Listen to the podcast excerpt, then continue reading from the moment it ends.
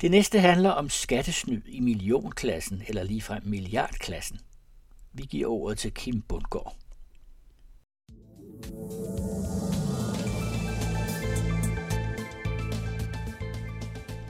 Velkommen til EU indefra. Vi lægger ud med et spørgsmål. Hvordan har du det med, at folk snyder i skat?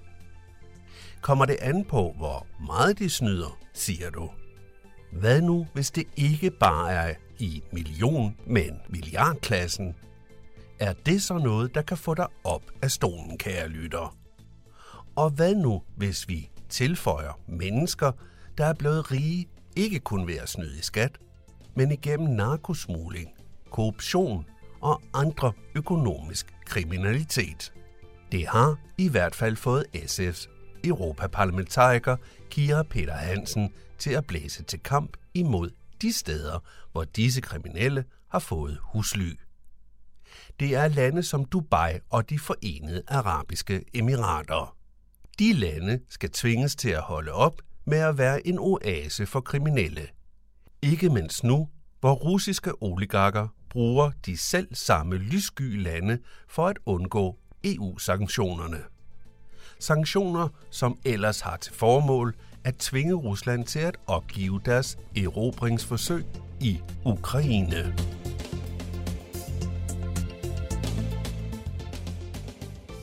Det er dog ikke kun russiske oligarker, der i øvrigt skjuler sig for myndighedernes lys.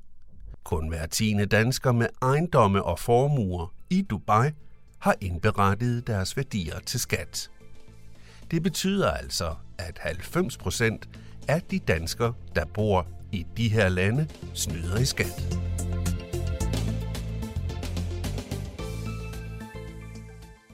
Skattesnyd samt økonomisk kriminalitet er et kæmpe problem, mener de fleste af de danske politikere i EU, vi har talt med. Men ikke kun dem. Den spanske europaparlamentariker Jonas Fernande fra EU's skatteudvalg tøver ikke med at kalde det en direkte trussel imod de europæiske velfærdsstater. Han mener også, at EU er den eneste instans, der kan gøre noget. Hør, hvordan det hænger sammen med, at EU nu må briste eller bære, når det gælder vores interne sammenhold i vores udsendelse, der kommer her.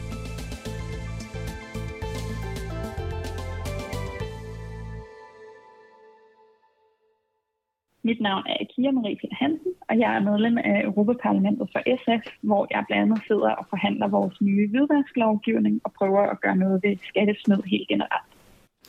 Hvidvask er blevet særlig interessant lige for tiden i forbindelse med Rusland. Kan du ikke lige forklare, hvordan koblingen går ud på?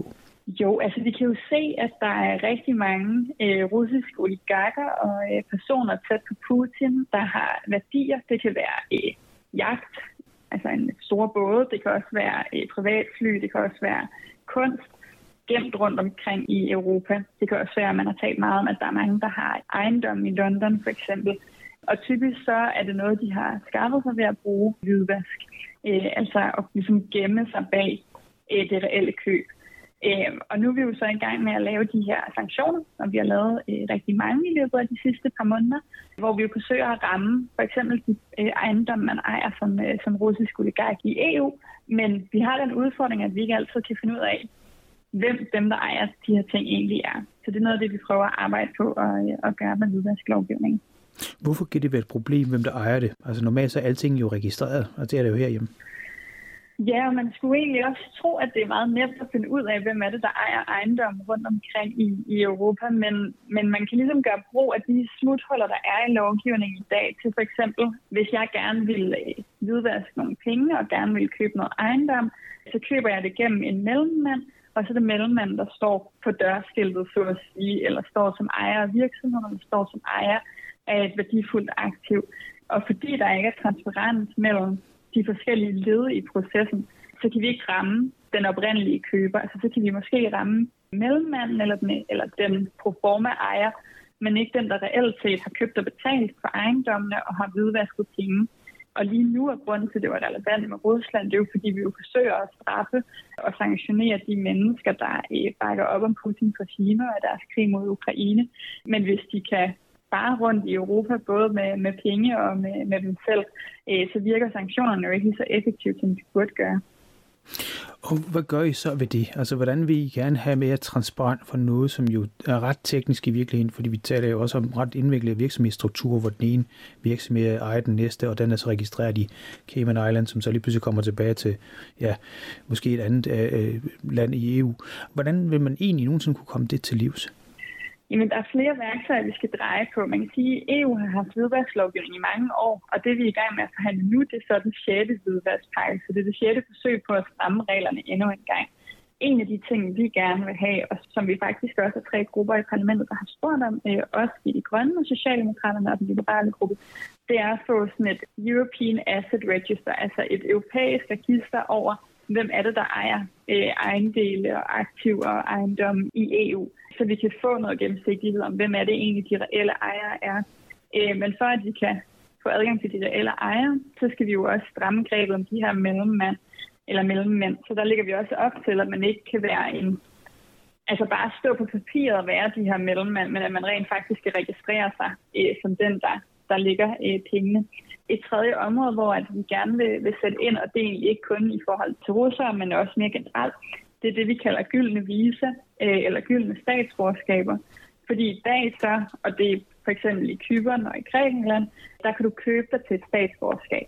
I Danmark har vi jo mange regler for, hvad man skal gøre for at leve op til at, at få et statsborgerskab, men her der kan du altså få lov til at få et statsborgerskab, hvis du for eksempel lægger x millioner i ejendommen. Og det er jo både et problem for retfærdighedsfølelsen, men også i forhold til Rusland, så betyder det jo, at man kan komme væk, øh, eller sådan ligger slik sol på kyberen, mens man støtter op om et regime, der er i gang med at, øh, at udrydde Ukraine. Så der vil vi gerne lave totalforbud af de her gyldne statsborgerskaber, fordi vi ikke mener, at det skal være muligt at købe sig til et statsborgerskab. Men hvordan skal det så være muligt at blive statsborger? Altså, jeg tror, der for mig ligger noget helt principielt i, at et statsborgerskab, det er ikke noget, man skal kunne købe sig til. Altså, det er et, jeg er jo ikke særlig sådan nationalistisk anlagt, men det er jo et et nationalt spørgsmål, og det er noget, der viser, hvor man også hører til. Så for mig er det et principielt spørgsmål, hvorvidt man skal kunne købe sig til det. Og det giver jo også en skævvridning, altså at der så er nogen, der kan få et EU-statsborgerskab, eller et dansk statsborgerskab, eller et, et græsstatsborgerskab, og andre, der ikke kan, kun baseret på, Altså, hvor mange penge de har, og ikke deres tilknytning til landet, for eksempel. Og grunden til, at vi jo også, det der gør det ekstra relevant at diskutere det her øh, forbud mod gyldne visager, det er, at man også er i gang med at lave et forbud mod visager til russere, fordi man hen over sommeren har set, at der er en masse russiske turister, der nyder solen i Europa langt væk fra krigen, men samtidig med, at de ofte, det er jo ikke dem alle selvfølgelig, øh, men nogle af dem bakker op om krigen. Så det er jo også et sådan retfærdighedsspørgsmål, og vil, vil vi virkelig gerne have, at man bare skal kunne, ja, kunne nyde de europæiske strande, samtidig med, at man bakker op om at udrydde de europæiske værdier. Men hvor stort problem er det her, altså med hvidvask og russiske ejere, eller det helt taget hvidvask? Altså er det bare fordi, at det er på enkelte brødende kar, som i virkeligheden måske ikke fylder så meget, eller er det reelt set et stort problem? Det er et stort problem. Altså hvidvask generelt har flere milliarder på vores skattekasse, og russiske hvidvaskpersoner fylder også rigtig, rigtig meget. Men øh, for et par år siden så var der de her afsløringer omkring øh, Pandora og Panama Papers, hvor der var det enormt, øh, i enormt høj grad russiske ejerkredse, der var der. Nu kan man sige, når det er noget uden for EU, så er det sværere for os at gøre noget. Vi har en sort liste af skattelylande, øh, men den virker ikke særlig godt, og man har ikke stillet så høje krav, som, som jeg gerne så, man skulle gøre. Men russer er en ret stor del af hvidvaskudfordringen i, i Europa. Jeg tænker på en dansk sag lige netop nu, hvor ham, som er anklaget for at have røvet den danske stat for mange milliarder, han kan ikke udleveres, fordi han er i de arabiske emirater. Der kunne også være Dubai og andre lande. Vil det ikke blive ved med at være huller i det her system? Det er et godt spørgsmål, der vil blive ved med at være huller. Altså, det er jo muligt at lukke dem, men jeg tror også, at der jo tit sker det, at dem, der gerne vil snyde systemet, tit også er foran, og så finder nye huller. Og der er jo også virksomheder, der gør det til en, en kæmpe business at hjælpe folk med at skjule deres formuer i skattely øh, og hvidvaske deres formuer. Så vi skal jo hele tiden som politikere og som demokratier være på forkant med dem, der gerne vil snyde fællesskabet. Så det er svært. Jeg tror godt, man kan lukke dem alle, men det kræver både, at der er en politisk vilje, og at vi også prioriterer faktisk godt løbende opdatere vores lovgivning. Nu nævner du selv den politiske vilje. Du er jo parlamentariker for SF, og det ligger jo næsten i jeres DNA, at I er optaget af skat, øh, og i hvert fald mod skattesny. Men tror du, der er politisk vilje til at gøre noget, altså her i EU-regi? I er jo en del fraktioner, som godt nok kan tale sammen, men ikke altid er lige enige.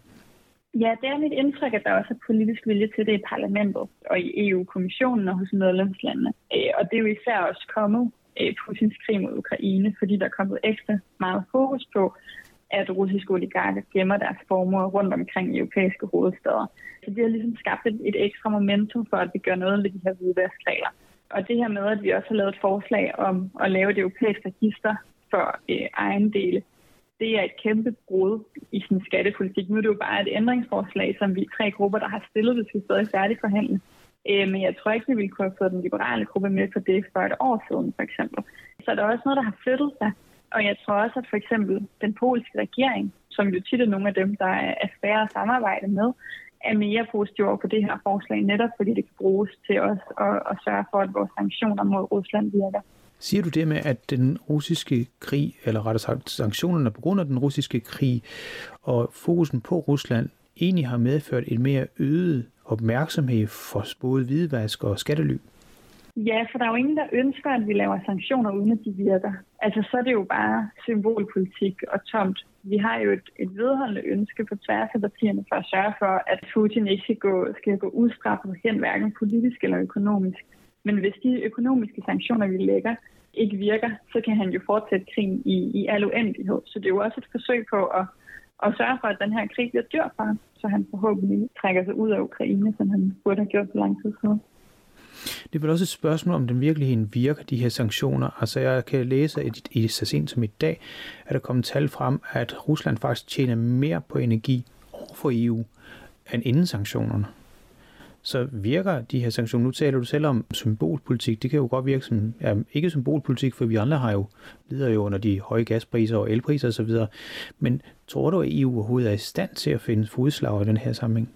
Jeg tror, øh, at EU er vores bedste håb i forhold til at sikre nogle sanktioner, der virker, og også til at sikre Ukraine den opbakning, de fortjener, øh, og også i at få stoppet krigen.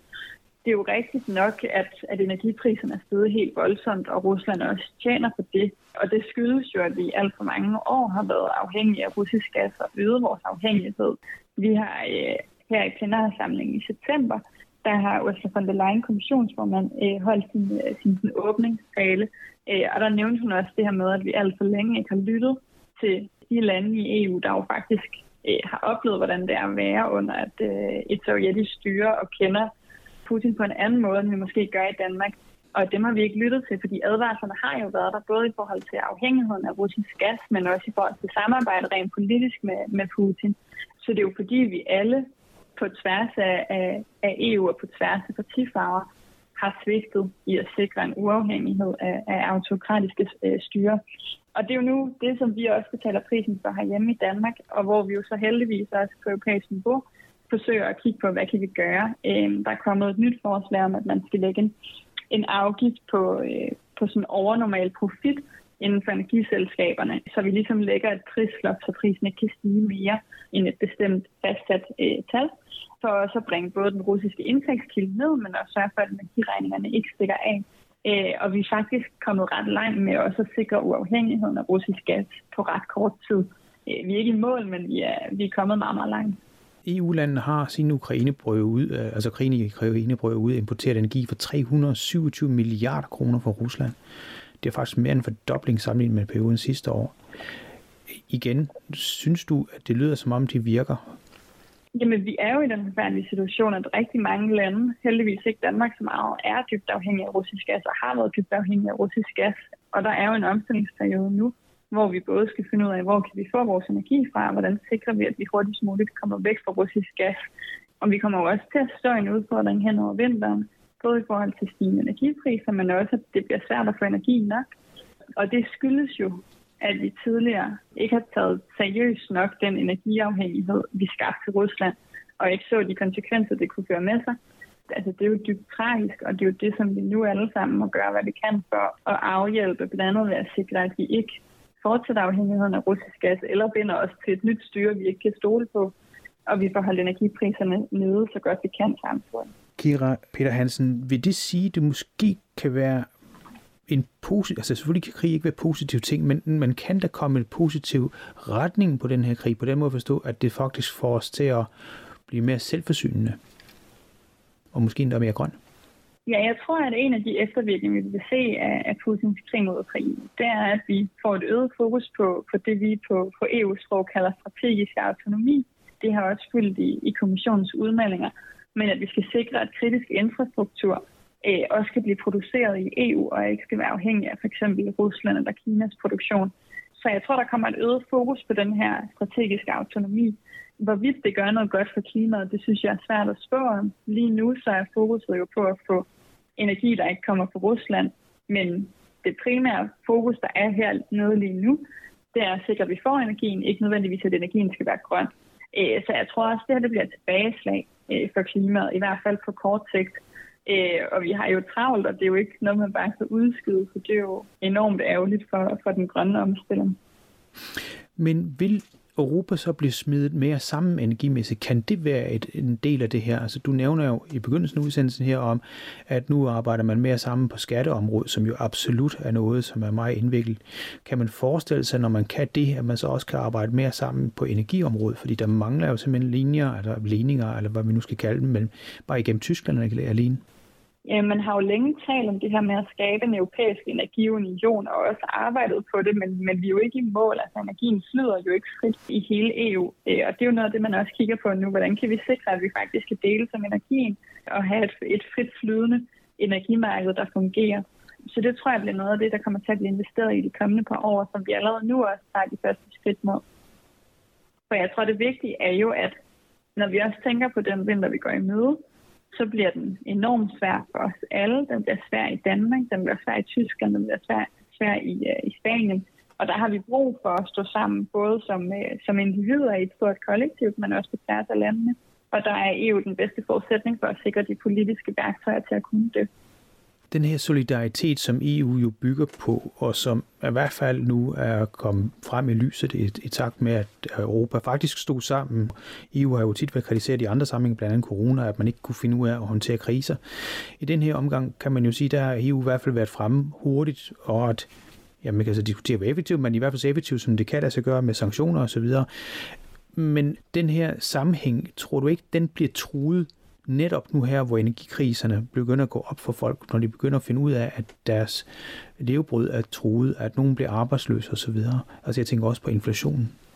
Jo, jeg tror helt bestemt, at sammenholdet bliver truet, når vi ser den øh, store energikrise og også inflationskrise, vi er på vej ind i, og som vi allerede står i nu. Og der håber jeg, at vi kan blive ved med at holde sammen på hinanden og holde sammen på solidariteten. Og det gælder både internt i EU, men også eksternt. Altså vi kan jo se nu, blandt andet i Italien, der begynder man at diskutere, om, øh, om Ukraine ikke bare skulle overgive sig, og det er også krigens skyld, at der er inflationsstigning, øh, hvor jeg tror, det er rigtig, rigtig vigtigt, at vi holder fast både solidariteten med ukrainerne, og jeg siger, det er altså Putins skyld og Putins skyld alene, at vi står i den her situation med, med både fødevare- og energikrise. Og så håber jeg, at både danskerne, men også øh, de andre europæere, husker på, at det her det gør ondt på os alle sammen, øh, og at vi altså bliver nødt til at stå sammen om det i Europa. Jeg tænker, om den her solidaritet, om den egentlig er så stærk, eller er det kun lige på overfladen. Tror du, at den kan holde, når man krasser lidt i overfladen? Jeg tænker fx, hvis Tyskland stadigvæk importerer store mængder fra, fra Rusland osv. Hvor sikker er vi på, at det her sammenhold egentlig bliver ved med at vare, og, og EU bliver ved med at se ud, som det gør nu? Kunne det ikke risikere at krakelere og virkelig være starten på slutningen på EU? Det håber jeg ikke. Jeg synes generelt set, at solidariteten og sammenhængskraften i EU er ret stærk. Der er jo også enormt store konflikter øh, og ting, der splitter os ad. Men jeg føler, at det er ved at gå op for folk, at demokratier generelt set er troet i verden, og at EU på mange måder er sådan en bastion for sådan, øh, frihed og menneskerettigheder og demokrati. Og at vi bliver nødt til at stå sammen både internt i EU, men også som en udenrigspolitisk vigtig stemme hvis vi gerne vil bibeholde vores måde at, at leve i et demokrati på. der er jo enormt store højre øh, nationale kræfter i mange lande. Nu så vi det, det svenske valg her i september, hvor Sverige Demokrat blev den største, det største parti i den blå blok. Vi ser også i Italien.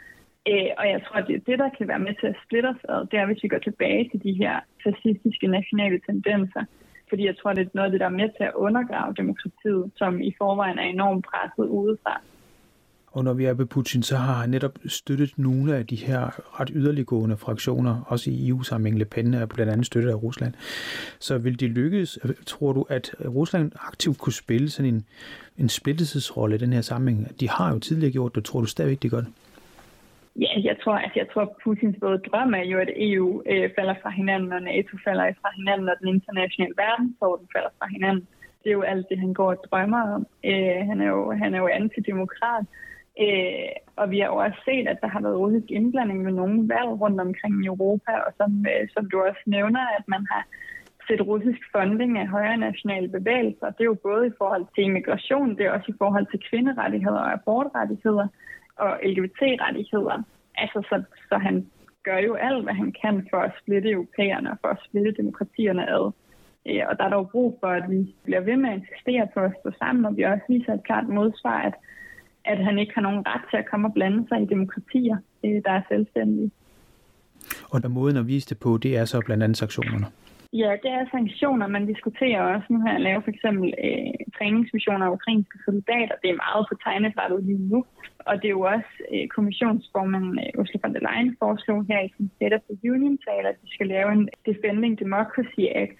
Altså, det er jo både cybersikkerhed, det er også at støtte demokratier rundt om i verden det er at styrke vores partnerskaber med de EU-kandidatlande, der er lige uden for vores grænser.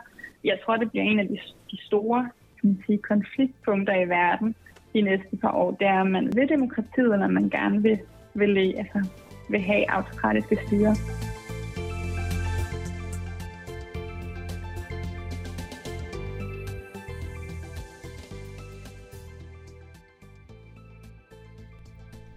Hørt Kira Peter Hansen fortælle om, hvorfor det er vigtigt at bekæmpe de lande, der giver huslyd til økonomiske kriminelle.